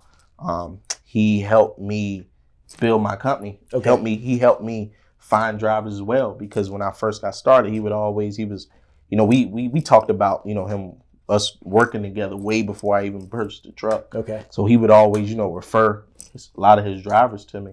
Um, a lot, well, a lot of his homies, I would say. Okay. A lot of his Lot homies his that was in trucking. Yeah. He referred a lot of them to me as well. So that had a big major, major part, you know, and then from there, of course, other people coming on board and and it's to this day I've never had to really put an ad out for a driver. Really? Never. So it's been all word of mouth. All word of mouth. You know, it's to the point where I get people hit me up almost sometimes literally on a weekly basis asking me is my company hiring Gotcha. you. you know, um, just due to you know the nice because like I said, the nice thing about the DMV, people know that there's a lot of local opportunity, you know, um, and then one thing as far as pay, you know, the pay um, is is very very very competitive, you know, for for what I what what the drivers are doing home every single day. right. When you factor in, you know, the drivers know, and then a lot of it has to do with me being a driver because I was never even paid, you know, what I paid my drivers as a company driver. Mm. You know what I'm saying? And I was running way more miles. Gotcha. 525 miles. I don't have that one truck that does that. You know, Got you know what I'm saying? So Gotcha. a, a lot of it has to do with, uh, you know, with pay, um, for sure, and just you know, just a local operation. And one thing, you know, that I know that they take pride in, and they see that, you know, as far as just giving out the information, they know a lot of times them working with me, they can kind of see things on a first hand basis. One thing I also do too is even though my drivers are paid salary, I actually still send them the rate con. I let them see what it pays. Mm. Yeah. That way, if they ever want to decide to, you know, and of course you gotta be careful with that. You Yeah. know what I'm saying? Because oftentimes, you know, somebody can easily underbid you. For sure. Yeah, you know, so that is something that of course you do have to be careful with. But for the most part, I actually send them the confirmation. What made you, You know. give that level of transparency? What What made you even think about doing that? Um, just as far as you know, because I know you know they see me and they see that you know me being uh the position I'm at, and I and just to kind of let them see. Because one thing about me, I don't, I'm not the type of person to want to hold anybody back, even though I might have a good opportunity going on, things like that. If they want to branch off and do their own thing, at least they can see. Oh, how much is this truck actually making a week? Yeah. You know what I'm saying? So that if they want to even, you know, actually take that route and, and go ahead. But even though I do that, I have never had an issue as far as like a driver trying to, you know, use the you know look at the money and Right, you know try to right, you know so I you know Undercut teach you his for own some crazy- yeah teach his own Right. you know I know a lot of people as far as business wouldn't wouldn't wouldn't do that you know what I mean? Um but for me you know and a lot of it has to do with having a little bit of a personal relationship with the driver Yeah. you know obviously if you're hiring Joe off Craigslist or or Indeed or something like that you know you, you got to be a little cautious but um, a lot of it has to do with the personal relationship Yeah. that I do have with the drivers No, I think that's dope. I mean, especially like you said, being in your position, being Mhm. young. I mean, in our community, sometimes people tend to pocket watch. yeah oh you know yeah what I mean? They, they they see what you're doing. They may not know about other investments you have, other Right. other ways that you're making money, and they may Exactly. look like, man, this guy's building his lifestyle off of my back. You know what I mean? Yeah. So by providing that level of transparency, it's like, nah, bro, I- Mhm. I only make this. Right. You know, I got to make something. Exactly. and and the thing about it too is, you know, I still drive. You Right. know what I mean? I'm not hundred percent out the seat because the biggest thing about it with running a local operation, I can say when you have a CDL, sometimes it's hard to be hundred percent out the seat. I'll give you a perfect example. The other day I wasn't driving that day and um I was sitting at home. Finally, it just got back in after running the errand. I was wanted to say, you know, I'm a little tired. I'm gonna go ahead and take me a nap. My phone vibrates. I look at my phone. Customer just text me, hey, I got a load you know, regular load we do two miles up the street at the shipper going 10 miles down the road. You know, this is an extra load though. We don't normally cover it on this day. Right. Well, what do you do? You know, do I want to give my give my load away to someone else? Yeah. And I'm the, the main carrier. They always reach out to me. Do I want to risk another carrier coming in there? You know, when I know I'm capable, I'm sitting home. When I can actually, you know, fire up my truck and go run this load. So a lot of times that's how I end up working is when I get overbooked. Sometimes by an extra truck sitting and I'm just home dispatching paperwork, whatever the case may be. Right. I say, you know what? Yeah, I'll take it. Go Yeah. ahead, hop in the truck. So that's one thing too I can say about the local operation. Sometimes it's a hundred percent hard to be out the seat, hundred percent. Got When you. get overbooked with freight or and just like I said, sometimes the driver gets hung up, you know what I mean? He might can't do something because he's getting a little hung up and need to start at a certain time the next day. I might take one of those loads off of him because I'll do it myself.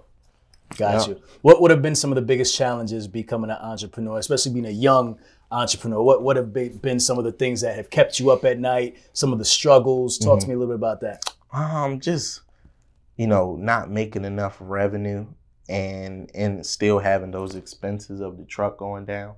You know, when I first got started, you know, doing the uh the leased on side but hauling containers, you know, um, that was the biggest thing, the overhead that I had. Cause like I said, I don't nobody really goes out and purchase a brand spanking new truck to haul containers really with, you know, at least not at the position that I was in when you look at number wise. Because Right. there are a lot of opportunities hauling containers that that make a lot of sense where you might want to get a brand new truck.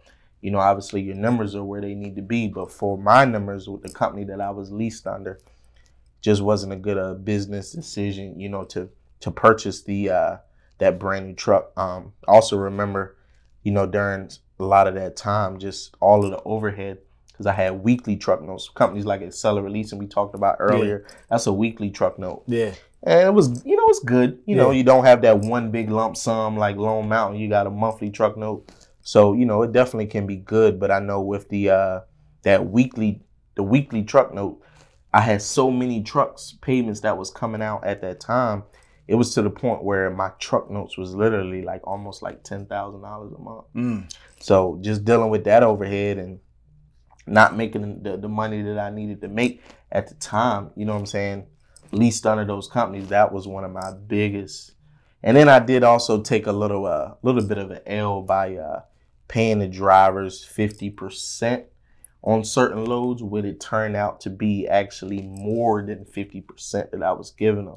Mm. That played a little part in it as well too. What do you, what do you mean? You you, see, you were paying them fifty percent, but what do you Mhm. mean you were paying them more than fifty percent? because the, the way the way I structured it, as far as uh, a lot of times the um, the pay, it's a lot of times I was breaking down the pay, but I wasn't quite. you were it in factoring in all your expenses. Yeah, well, no, no, I would uh, factor in. It was still fifty percent, you know, of the uh, of the net, but just as far as a lot of the uh, the breakdown of it, as far as a lot of the extra things that I was paying for, there were certain uh, runs, you know, that I might give a set salary for for that day.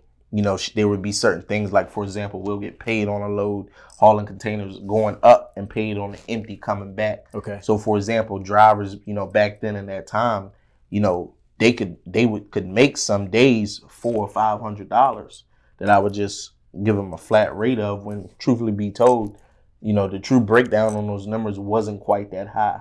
So I dealt with a lot of that um, a little bit as well, you know. But of course, still being a man of my word, is still you know honored and uh, gave that to him at the end of the week. And then sometimes, you know, got to the point just to keep a driver. When I was hauling containers, I would give him like a set salary, and that set salary didn't quite equal the 50% might have been a little over 55 closer to 60 Right. things like that you know but i knew that okay this is what you say you needed i'm going to do my best to, to to give you that you know what i'm saying um so that that know that that definitely played a big Did, part did, did you ever have any mentors, any any guidance, any help in, in, in, in the trucking game, man? It seems like you've been doing a lot of this and building on your own. yeah, a lot of it pretty much was building on my own. I had a few a few guys, you know, that um that that did give me some some mentorship as well. Definitely had a few. Um, it was funny. One particular guy, my buddy Devin, he uh he was one of the mentors um that I met that meant as far as me when I was working at a missions job and the truck drivers coming through. Yeah. He was one of them that came through, had a very nice car. I asked him what he do. He's in trucking.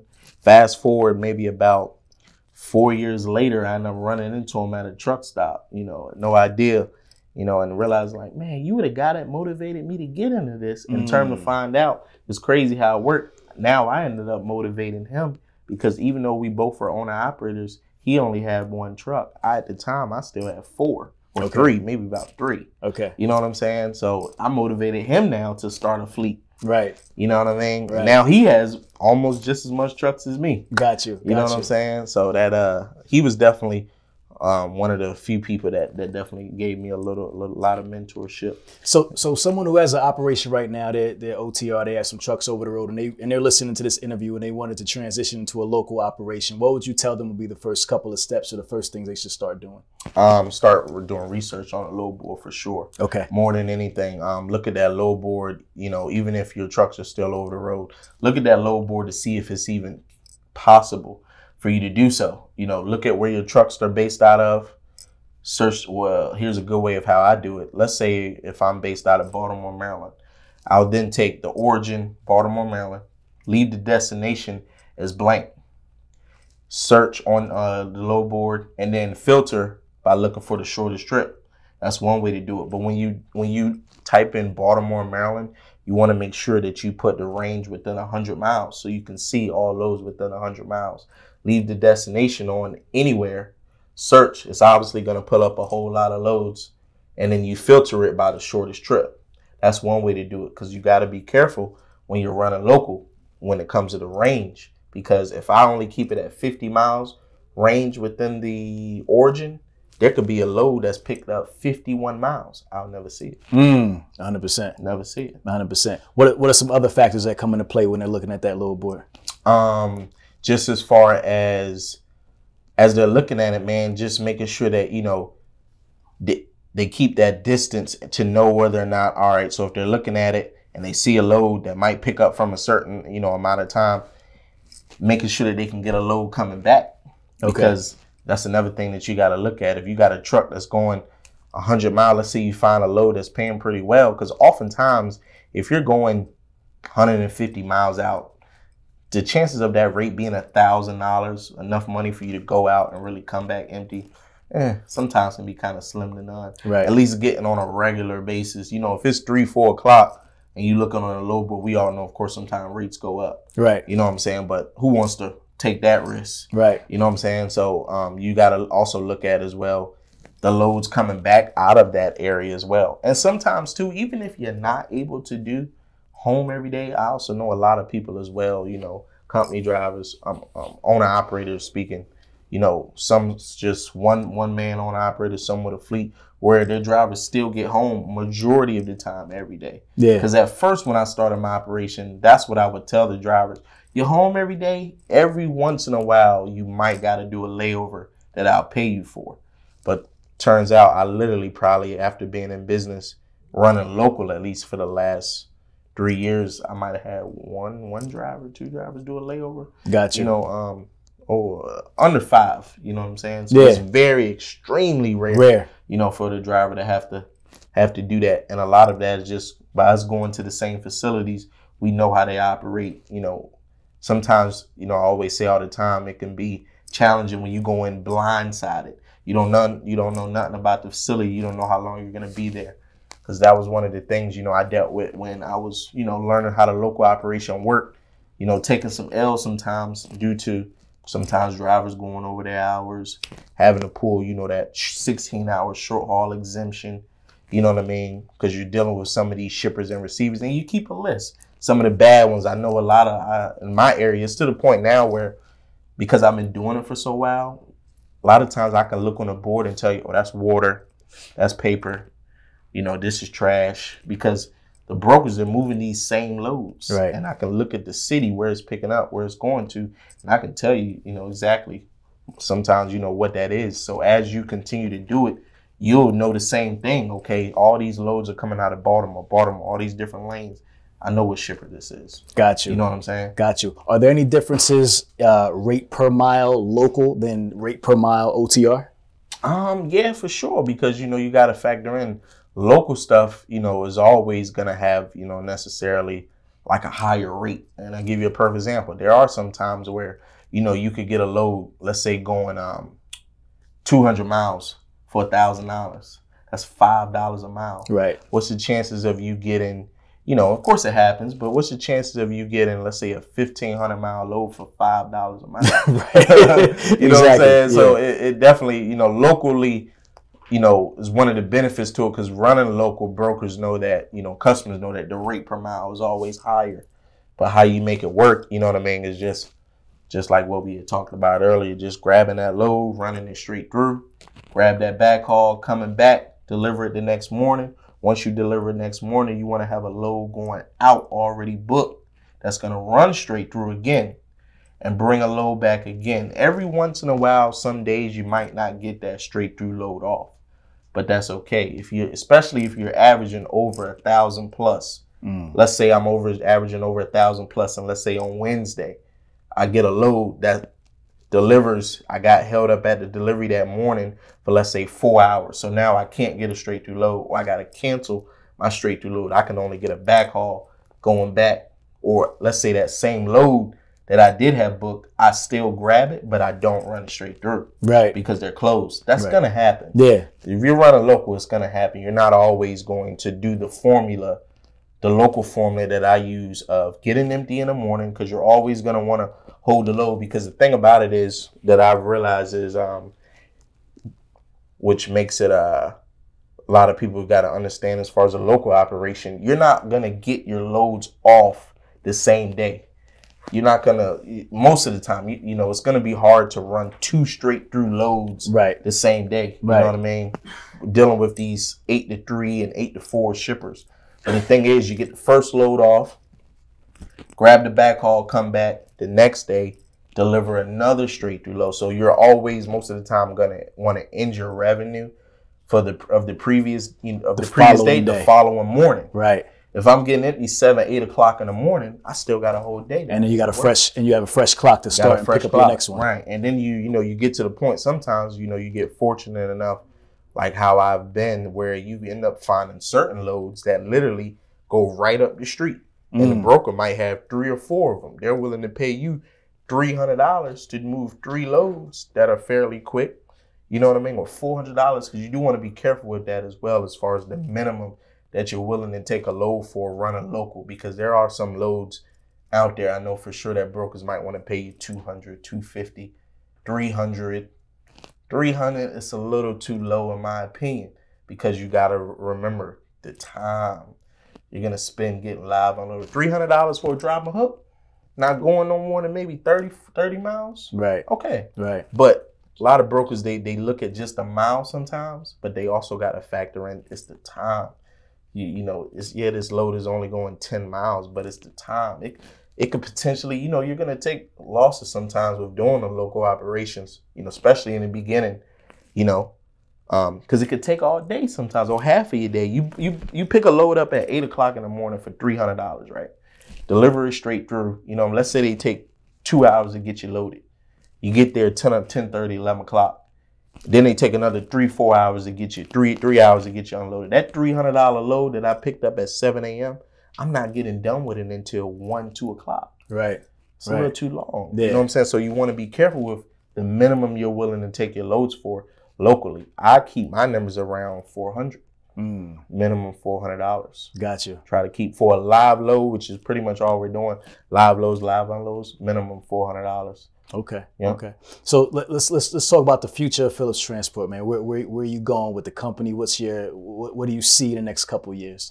Um, I see me transitioning into, you know, looking into um getting into a fair lease purchase opportunity. I Okay. feel like pretty much what I'm gonna be doing with my drivers as well as the ones that's interested is starting up a operation where, you know, you drive for me for a certain amount of time and then you eventually move on to the next phase, which is getting your own truck. You know, you know, for the ones that are needing help to the point where you can either get your own truck through me, get your own truck through yourself, lease under my company for a little bit, learn the game. You know, obviously, you know, safe to say, you know, you do have uh, o- owner operators that don't see the rate cons. Right. The, my company drivers are seeing them, so of course there would be no issue. These owner operators, you know, seeing seeing the seeing the rate cons, so you can see what the numbers are really paying, and um, you know, just doing that with with my my company guys, because the beauty of that is, you know, sometimes you know when you hire some of these owner operators, you know, of course there's a lot of great ones out there, but you know, a lot of people got to understand when you are leased under a company, you know, you're still under that company's you know guidelines, even though you're a business owner. Right. I'm a business owner, you know, you still got to understand that, hey, this is, you're running under my DOT, you know what I'm saying? So the communication has to be there. You're dealing with my customers. The communication has to be there. You know, a lot of people sometimes get in that mindset of just thinking, oh, because you're a business owner, you can necessarily do what you want. Right. You know, so the beauty of one of the reasons why I'm going to be doing a lease purchase opportunity only with my company drivers is because we've already have a relationship built. Mm. There's no really need for me to go out and seek outside. What so how the transition works? I take one driver, he hops in his own truck, whether it's purchased from me or it's purchased from him, and then I then hire another driver, somebody that's been waiting to maybe do do some work with me. Hire another driver, put them in my company truck. So it's just a transition Gotcha. you know that uh that keeps um you know running around as well as you know just growing the Interstate Hustlers brand. I'm just I- getting I that was definitely gonna Yeah. get. I was Oh, gonna yeah. get to that. That that's actually a dope contest. So basically, you're creating like an incubator, Mhm. so where people would come in through you, and then they can eventually come out of that and have their own company, Mm-hmm. Right, right. creating opportunities for others. Oh yeah. Um, since you just now touched on it, Interstate Hustlers, we can't not talk about that. What, Uh-huh. what is Interstate Hustlers? Tell me about that. How that whole concept came about. Tell me a little bit about that. Um, so I seen a buddy of mine, you know, years, years, years, years ago. He, um, you know, um, would call himself. He had it tatted on, has a tat and everything. My buddy Davon called himself Interstate Hustler. I said, man, that's that's dope. I like that name, Interstate Hustler. And this was back when I was driving for FedEx. You know, he was the Interstate Hustler. I said, that's a cool name. So what I did was I said, you know what? Hmm, If I put an S on it, Interstate Hustlers. You know what I'm saying? And actually build you know, brothers together, bring people together just under that name. Back in the day, there was a Zello app, like the walkie-talkie app. We Yeah. would all hop on there at night. I had it, Interstate Hustlers. Guys would hop on there. We was all running night, keep each other up at night, Right. talking on the walkie-talkie app, joking around, having a ball. You know, um, that was like seven years ago. Um, and you know, it, it pretty much just just started from there, just taking that name, you know, and just wanting to build, you know, just a, a platform with it amongst other drivers. You know what I mean? When people see that name, you know, they know Interstate Hustle, they think of us truckers. You know, that's that's the main reason, you know, where I wanted to go was just thinking of man, Interstate Hustlers, what is that? You know, we doing a little bit of clothing and things like that. So it's like when they see it, they man, those are truck drivers. Yeah. Not what you typically thinking of. You know, interstate hustler. You know what I mean? No, this is we're truck drivers. For sure. For you know sure. what I'm saying? oh sure. yeah. So I see that. You know, we're already doing the, the two events every year. The Interstate Hustler Cookout, which will be the first annual one coming up this July, and then we also have the first annual Interstate Hustler Ball. Because I seen people, you know, like uh, Slim Thug. His is Boss Life. They have the Boss Life Ball. Right. Right. Right. I say, you know what, man? Us truckers, we already don't get enough recognition That's a anyway. fact. That's a I fact. I say, you know what, man? If I could start something that eventually will grow to being something real big where every everybody in trucking is thinking, man, you going to interstate hustles ball this year? Right. You know, just a just a day, a night to everybody come out like the first one we had. Everybody came out, you know what I mean, dressed up, looking good. You know, the cars looking good. Everybody had exotic, nice cars. You know what I'm Yeah, saying? yeah. Outside, good time. You know, for you to come out, you and your date, you and your lady, and just have a ball. You know what I'm saying? We all get together. You know, perfect time, December. You know, getting through another year. You know what I'm saying? Another successful year in trucking, and everybody just come out and, and have a good time. And then you have the cookout. That's more so for family oriented. Those should be the first annual one we're doing this year. You know, everybody come out, may have one or two trucks on site. You know what I'm saying? Take some pictures, do some family games, and just everybody have a good time. You know, as far as uh, just you know, as a family man, No doubt. Oh, and, yeah. and you also have the clothing line as, as, well. well. As well. So that's something I see bubbling. I Oh, see a lot of people supporting the clothing line, which is really dope. And I mean, it's a lot of guys out there online, man. I see really repping this Interstate Yeah. Hustlers brand. Yeah, You know, Absolutely. so it's dope, man. And I love the fact, you know, how you're bringing people together Mhm. and just really shedding light on the industry. Right. Because, like you said, you're, you're, you're turning a word that may have been typically taken as, you know, one way, Right. but you're making it something positive. And like you said, truckers especially don't get the the love and and, and Yeah. you know it's a very thankless Oh, yeah. business. I say it all the time. Right. You know what I mean? You're only good as your last load, and, and a lot of times we- we're underappreciated. You Right. know, I'm not Exactly. we because I'm not a driver, but Right. y'all are underappreciated. So it's dope for you to do something like that. Absolutely. Um, and that's and that's really dope, man. Um, I I think we about to wrap it up, man. I think this has been dope. Oh, yeah. Um, we definitely before we go, we got to get your final thought, and then Okay. make sure you uh, let everybody know, you know, where they can reach out to you, connect with you directly. Mm-hmm. Um, but let's get with that final thought, man. You've been dropping jewels all episode. Give the hustle fam one more thing for them to take with them, man. Um, just as far as man, my biggest thing is just like I said, the biggest thing that I've did, you know, starting off, just educate yourself. The the beauty of it now is, you know, there's so many people, you know what I mean, in the trucking industry that we all know of that you can reach out to. Take, you know, when people come to me for advice, I give advice. However, you know, if you're at that point where you're, you know, don't know, you know, I would say almost anything, you're just starting to get in trucking, I recommend taking a course from somebody.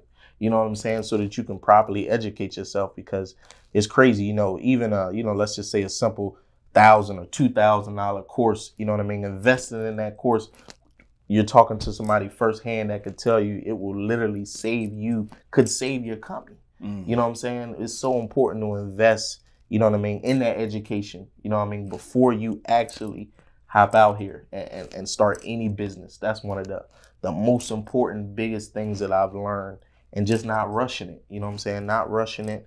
I'm um, taking your time, making sure you educate yourself. You know what I mean? And and and the last thing would just be never ever be afraid of change. Don't get so complacent. You know what I'm saying? Never ever be afraid of change because you never know later down the line any business you start what obstacles you're gonna face.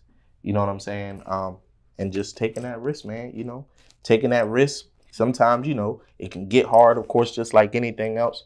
I feel like almost every entrepreneur that's successful has at some point in time thought about quitting, thought about giving up. You know what I'm saying? But they say, you know what, man?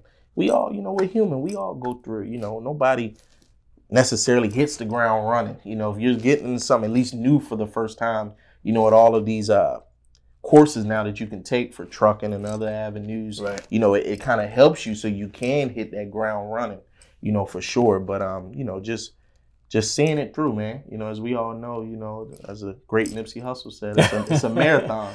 No doubt. You know what I'm saying? It's a marathon. So that's absolutely what I would say. No doubt, man. 28 years old, six years in business. You're already a vet in the game. It's amazing what you've done, brother, and I really want to salute you, man. You're you're a shining light and an example for people coming up. I mean, you literally got in the game at 20, 21, mm-hmm. started your business at 22, mm-hmm. and you know, six years down the line, you're successful, and you carved out a niche for yourself that was is not like most. Right. You know what I mean? I, you know, when we first connected, I told you, I'm like, you're a unicorn, man. You you have a local operation. Like, how mm-hmm. are you able to build that? And that's dope. And I want people, you know, a, a big thing about this show is like, you know, people to look at things from different perspectives and Right. learn different ways. There's multiple ways to skin a cat. Absolutely. You know what I mean? You know what I mean? So so Yeah. thank you so much for bringing that and shedding light on, you know, creating these local operations and showing another opportunity for truck owners out there, man. Absolutely. No For sure. So let everybody know where they can connect with you. Interstate Hustlers, B Phillips. Let, let them know the socials. Uh, yeah. So it's Interstate Hustlers. You type in Interstate Hustlers on um, Instagram, will pop right up. No, no underscores or anything like that. And then my Instagram is uh, B Phillips with uh, three L's for the uh, B Phillips. That'll bring up on my page as well. And like I always say, you know, um, I don't, me personally, I don't sell any courses or anything like that. You know, I'm known, you'll see on my page, I have a lot of information on my page. I'm just known for giving free game. You know, that's my lane. That's what I like to stay in. You know, um, you know, I have the clothing and things like that for people that want to support me and things like that that we do. But um, you'll see just by going through my page, it's a lot of information that you can, you know, that's accessible. That's that's right there on the page, doing interviews with other people, as well as just dropping short little videos as well. No doubt. And I could definitely attest to that. You definitely give tons of free game. Oh, Brock, appreciate you, brother. No problem. Thank you so much. This has been dope. Hustle fam, you know how we do it about this time. If you smell something burning, it's only a desire. And we are